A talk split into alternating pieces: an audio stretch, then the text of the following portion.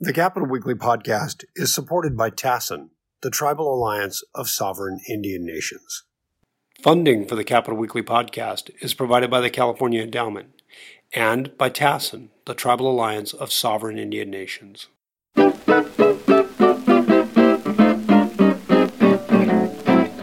Hello and welcome to the Capitol Weekly podcast. I'm John Howard. I'm joined by Tim Foster. Hello. And uh, for the second time around, our extra special guest, Paul Mitchell, who's going to explain to us the mysteries of redistricting. Uh, well, we're just going to try to look towards the future a little bit. Take it away, Paul. well, uh, you know, um, first off, it, it, feels as though these districts that we have now we're just kind of getting used to, mm-hmm. right? Uh, people are talking about the Issa seat and, you know, uh, the the Bera seat up here and these other seats that are competitive each election cycle. But what really people are starting to talk about as they look around the corner to after 2020 is a new set of lines that'll be done by the States Redistricting Commission and uh, really kind of looking at what we might already know about that process. So, for starts, we're going to have a redistricting commission again the same time we had last time. But that doesn't mean we're going to have the same kind of culture around redistricting that we had last time. Uh, the culture of the last redistricting commission was was very anti establishment, anti legislature. Right. The lines yeah. that had been drawn previously were like seen as the enemy. Mm-hmm. They were drawn for political purpose, they were drawn for deal making, they were drawn to protect incumbents, and the commission wanted nothing to do with them. And so, one key difference that people are looking at right now is that the next redistricting commission is actually going to be almost the exact opposite. They're going to probably be very deferential. These are their own lines, basically. These, this is a commission lines. Yeah. The the existing commissioners that are still redistricting commissioners, people. These are people that meetings. were involved last time. Yeah, they're still involved. They still have meetings. So um, those redistricting commissioners are going to be the ones training the next set of commissioners. Mm-hmm they're going to be the ones that are going to be looked to for guidance. And the lines that they drew, instead of you know coming to a redistricting commission and saying, "Hey, here's this 23rd congressional district and why it's drawn this way," which you couldn't have done in the 2011 process. In 2021, the commission is probably going to be looking very deferentially hmm. towards the last set of lines. That's a big difference. Is are these uh, the redistricting commission uh, coming up with these new district maps? Are these a good at the end of the day are these a good thing? Is it better to do it this way than to have the legislature essentially the party in power basically draw the lines? Yeah so um, there's a number of different ways that you can look at at what is a quote unquote best way of doing redistricting. Um, i look at it from the public interest and the public interest in having fair redistricting that isn't tainted by some backroom deal of you know some legislator wants a district, yeah. so he's going to vote for the budget, and you're going to get this line drawn and whatever. Um, and from that perspective, having an, uh, a nonpartisan commission that is not accountable by the legislature or the governor, but is you know trying to do the lines properly, that doesn't take into consideration partisanship or where incumbents live.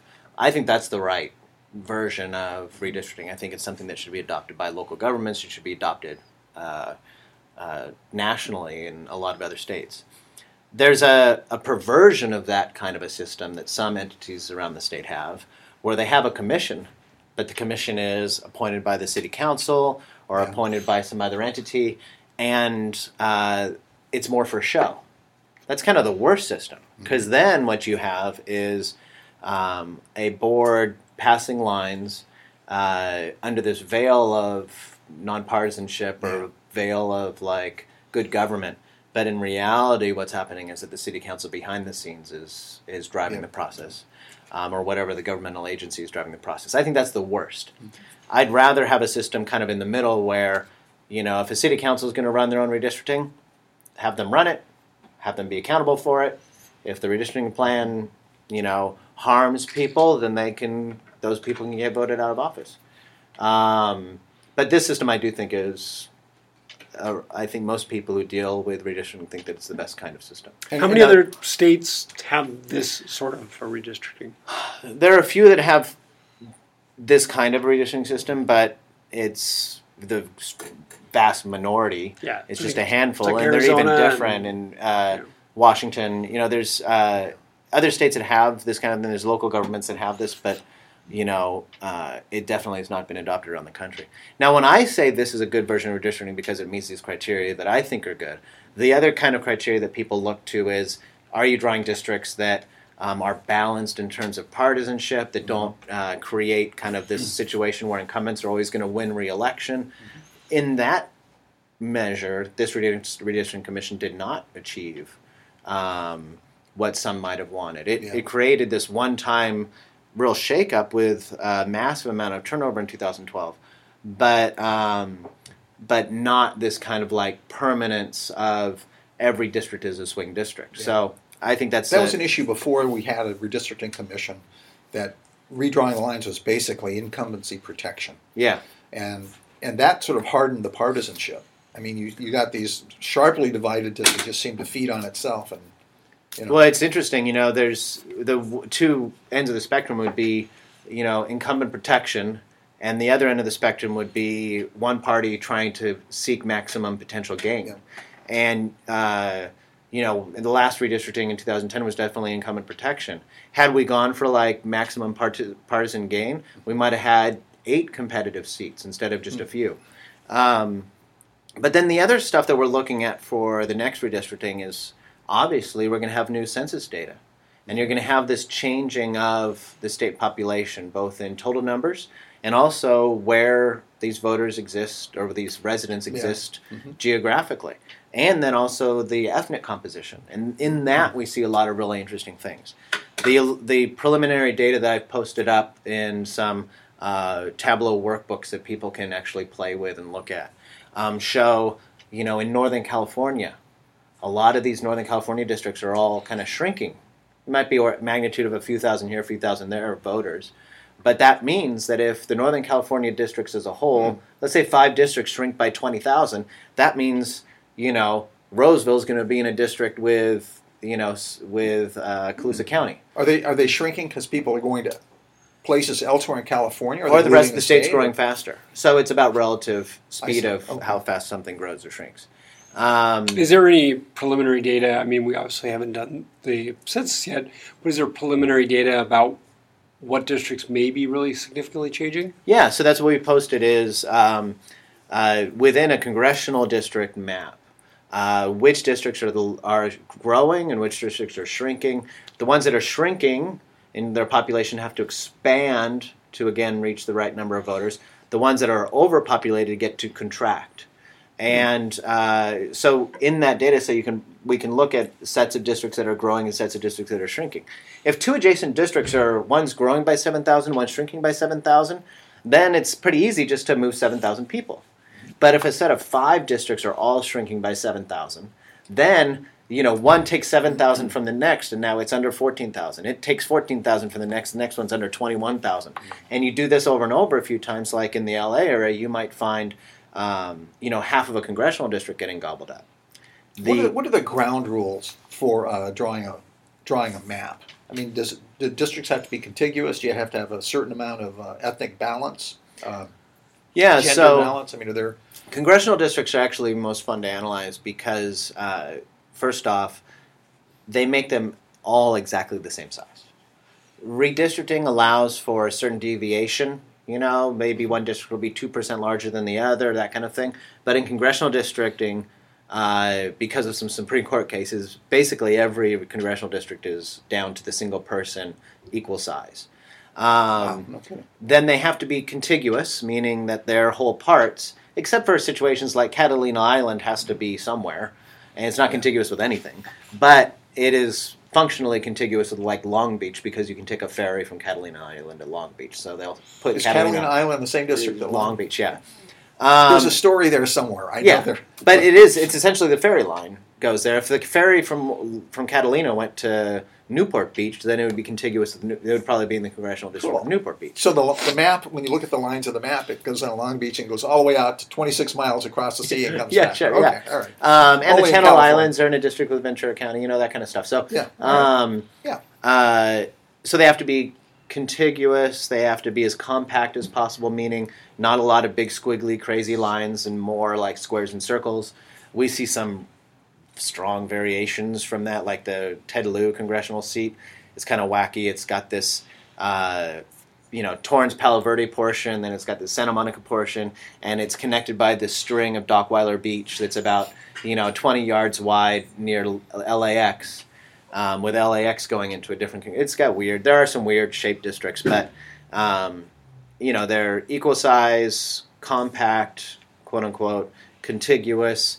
And then in terms of ethnicity and all communities of interest, congressional districts are supposed to be drawn to try to preserve communities of interest. So if you have an area where there's a lot of people who are in a certain workforce, dairy farmers or aerospace engineers, or if you have districts obviously that are heavily Latino or Asian or African American, um, or if you have districts that have rural areas versus urban areas, you don't want to create congressional districts where you're pitting permanently the most urban part of an area of a region against the most rural part of a region like it's some kind of a battle. Instead, Okay. what you want to do is create districts where an urban area can elect a representative and a rural area can elect a representative. They're not always at each other's throats. Um, That's got to get pretty tricky. If you take areas like uh, Los Angeles, uh, we've got densely populated, millions of people. All of your districts are, are basically urban. yeah. Uh, there's no shot at having any rural, any. Yeah, but then what you end up having is like, how do you deal with when you're when you're trying to meet that you know population requirement, Yeah. and you have a district that goes, you know, it starts in Tujunga and it goes out to Sunland and then it goes out towards you know Palmdale, Lancaster. You're trying to bridge you know these people uh, into districts that make the most sense. Like at some point, some urban area is going to have to be in a district with a more rural area simply in order to meet population equality. Yeah. Um, some other big things that are going to be driving this redistricting. Um, one is when we talk about the ethnic populations, these communities of interest. Uh, in the congressional plan, there has historically been four African American seats: the congressional seat, the Barbara Lee seat in Oakland, and then three in L.A.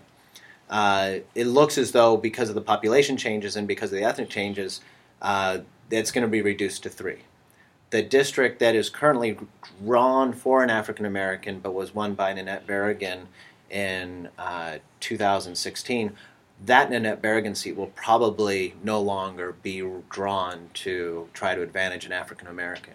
And instead, the African American population would be put more uh, densely into the Maxine Waters and Karen Bass congressional seats. Uh, that's a decision that the last redistricting commission did not want to make. Another one is that we'll probably create um, an, an, a congressional seat that is, or two, that are Asian American majority minority, which will be the first time. Right now, we have an assembly seat, the 49th, that's an Asian American majority minority, and it's the only one in the country. Or at least in the continental that- U.S. is I think in Hawaii. County? No, in Hawaii. It's in it's uh, in the San Gabriel Valley. Um, uh, so it's the only one out in the continental U.S. of majority minority legislative district, and we'll probably have two majority minority or something close to majority minority Asian congressional districts in the next redistricting. We'll also add the number of Latino majority minority districts. So that's going to be a uh, something that drives the redistricting, and in that data set that I put up, you can actually kind of start looking at those and playing with those. Um, and then there's two other huge issues. One is we got rid of Section 5 of the Voting Rights Act. Now, people might remember this a few years ago. There was a Supreme Court case that said the Section 5 requirements that certain states get pre-clearance for voting changes uh, wasn't constitutional because of Section 4 of how that was written. It was just basically like the Supreme Court didn't like the way the rules were written, so they threw out Section 5. What that means is the old redistricting plan, the commission passed it and had to cross their fingers, send it to the federal government for the federal government to authorize it, to give it pre-clearance.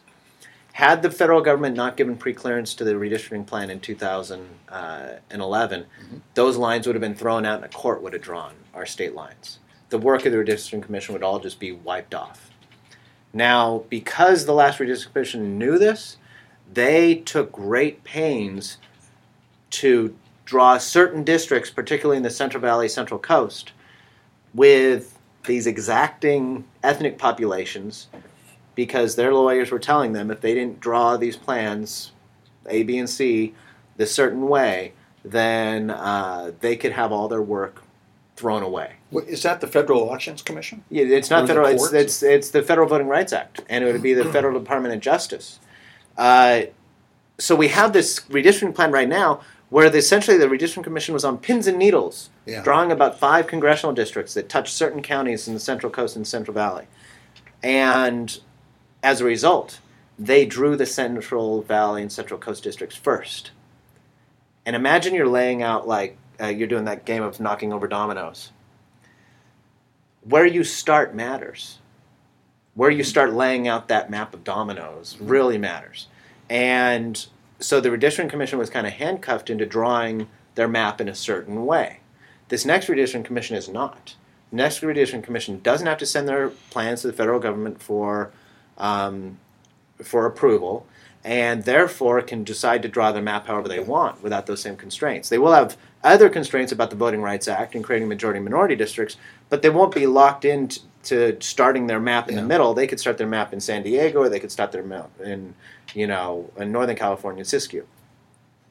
Uh, and then the final kind of wild card is we don't know how many congressional seats we're going to have. We're going Wow. to change. You think we'll change? The We don't know. We currently are at 53. Right.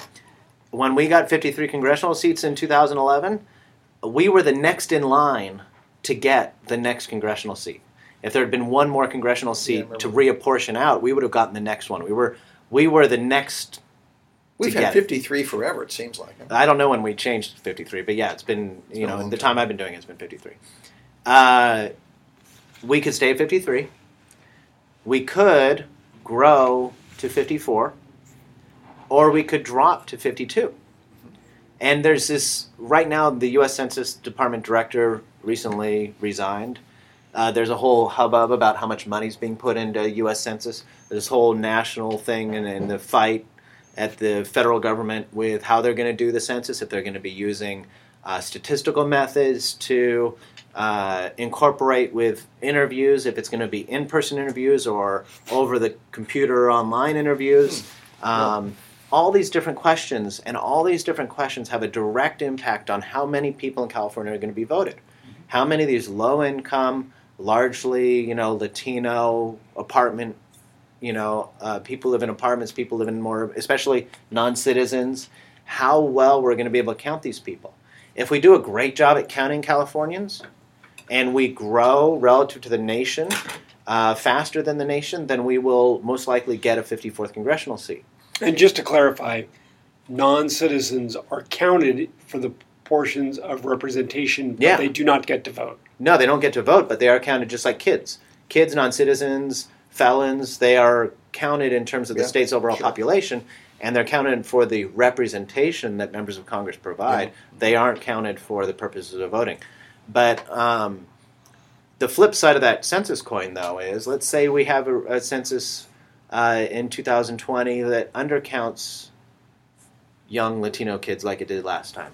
Let's say we have a census that doesn't utilize any kind of statistical sampling, and so doesn't make up for the fact that these communities, like in Santa Ana, Eagle Rock, East LA, have traditionally been grossly undercounted. If we're not doing anything to account for that stuff, then California is probably not going to grow faster than the rest of the country, and as a hmm. result, drop and only get 52 congressional seats. If we get 52 congressional seats, our analysis right now is that that seat probably comes out of LA. This was a huge debate during the Clinton administration, the first Clinton administration. It's been a perennial debate It's how they deal really with the undercount. Yeah. and uh, using statistical methods to help get a better raw count number for the decennial census has been something that's been on the agenda for a while. Yeah. It seemed as though it was something that was going to start to take hold in this next 2020 census. However, it's possible that the current administration doesn't have the same data interest as you know maybe the Obama administration Yeah. had, and that could be signaled by the fact that this census director resigned. We actually work with some some of our clients are working with the census department on developing these statistical methods, and uh, I don't think there's a lot of confidence that they're going to actually be able to do them in 2020. And the reality is that what happens in the census could cost us a congressional district. Wow. If we lost a congressional district here, who would uh, who would get an extra one? What state would get an extra one? I'm not sure. I'm It's, not sure. it's not a question of being near us or, I mean. It's no, it's not. It's you know, it has to do with how grew- fast they grow. And Yeah. if we lost a congressional district, then it probably wouldn't be Texas or New Mexico or Arizona because they'd probably be suffering from the same kind of uh, of a loss. It might Yeah. be someplace like New York gaining the extra seat. It wouldn't, wouldn't necessarily be a Democratic seat that another state gains. There's no, Uh, I think it'd probably be more likely to be a Democratic state uh, that would get the additional congressional seat simply because of the rates of population growth in Democratic areas. But what you'd be get- you'd be advantaging a place that is growing in population among uh, you know non-Latino populations. If there's if the issue is undercount of non-Latinos, Yeah. undercount of immigrants, then you wouldn't expect. Uh, that additional growth to come from a place that has, you know, hardy, Okay. strong populations like any of the southern border states or Florida. so my two quick takeaways, one, we may lose an African American seat. Oh yeah, And two, there may or may not be a loss for congressional district in LA. yeah, and it's when Would I say anybody that- cry about that if LA lost a congressional? I don't know. well, whichever congressional member in LA doesn't have a congressional seat to go home to anymore. Um, and when I say LA loses a congressional seat, it's mostly like LA loses about maybe three quarters of a congressional seat gets pushed out of LA, Uh-huh. and maybe a quarter of a congressional seat in the East Bay. Um, and so essentially, if we have to make up, if we have to take a state with 53 congressional districts Yeah. and take one out, the rest all kind of expand in order to gobble up that territory. Yeah, okay. And as they do, um, those that are currently under population are, are already having a problem. They would expand a little bit more. Now, so- correct me if I'm wrong, but isn't every congressional district in LA, are each congressional district in LA, they're larger than the population of some states? well, every congressional district in the state is the same population. Right. Yeah. But I think, but of other states, like I think probably the congressional district in LA is probably bigger than the entire population well, every- of Montana. Well, I don't know the mon- so seven hundred two thousand uh, in every congressional district in California, but nationally they're all about the same size. So the only states that would be smaller would be like a single congressional district state. Yeah. Um, uh, you know, but the congressional districts in California are roughly the same as a congressional district in Nevada or Arizona. It's just that we have more of them. Yeah. Um, and uh, but it's going to be real interesting to see. And the the other thing is that we're talking about congressional districts because it was easy for us to put up a map, and it's you know something that everybody can use to kind of digest it. Yeah. Same thing's true for these assembly and senate districts. The same areas that are facing shrinkage or overpopulation in the congressional districts that filters right down to the state senate and, and assembly districts as well. And um, the the uh, growth in Latino districts would be seen in the assembly as well. The growth in uh, Asian American districts could be seen in the assembly. Definitely pick Is up. there any variation in north or south? Is that basically Southern California, LA County? Well, there's in in Northern California, you're mostly talking about uh, Asian Americans. So, like in San Jose, uh, they weren't able to make Asian American majority minority anything. Yeah. The last time they did use Asian populations as a way to draw certain district lines, respecting communities of interest, and the Vietnamese population in San Jose, and then you know. Uh, Chinese and other populations in the rest of the East Bay. Okay. And so those were utilized in terms of trying to create districts recognizing those communities of interest, but they weren't reaching that 50% of one ethnicity threshold, which conceivably they could in 2020, um, which could have a real big impact on how those lines look. Okay. Well, we'll all be tested on this later. Paul Mitchell, thank you very much. Thank you very Tim much. Foster, thank you very much. I'm John. Howard. We'll see you next time around. Take care.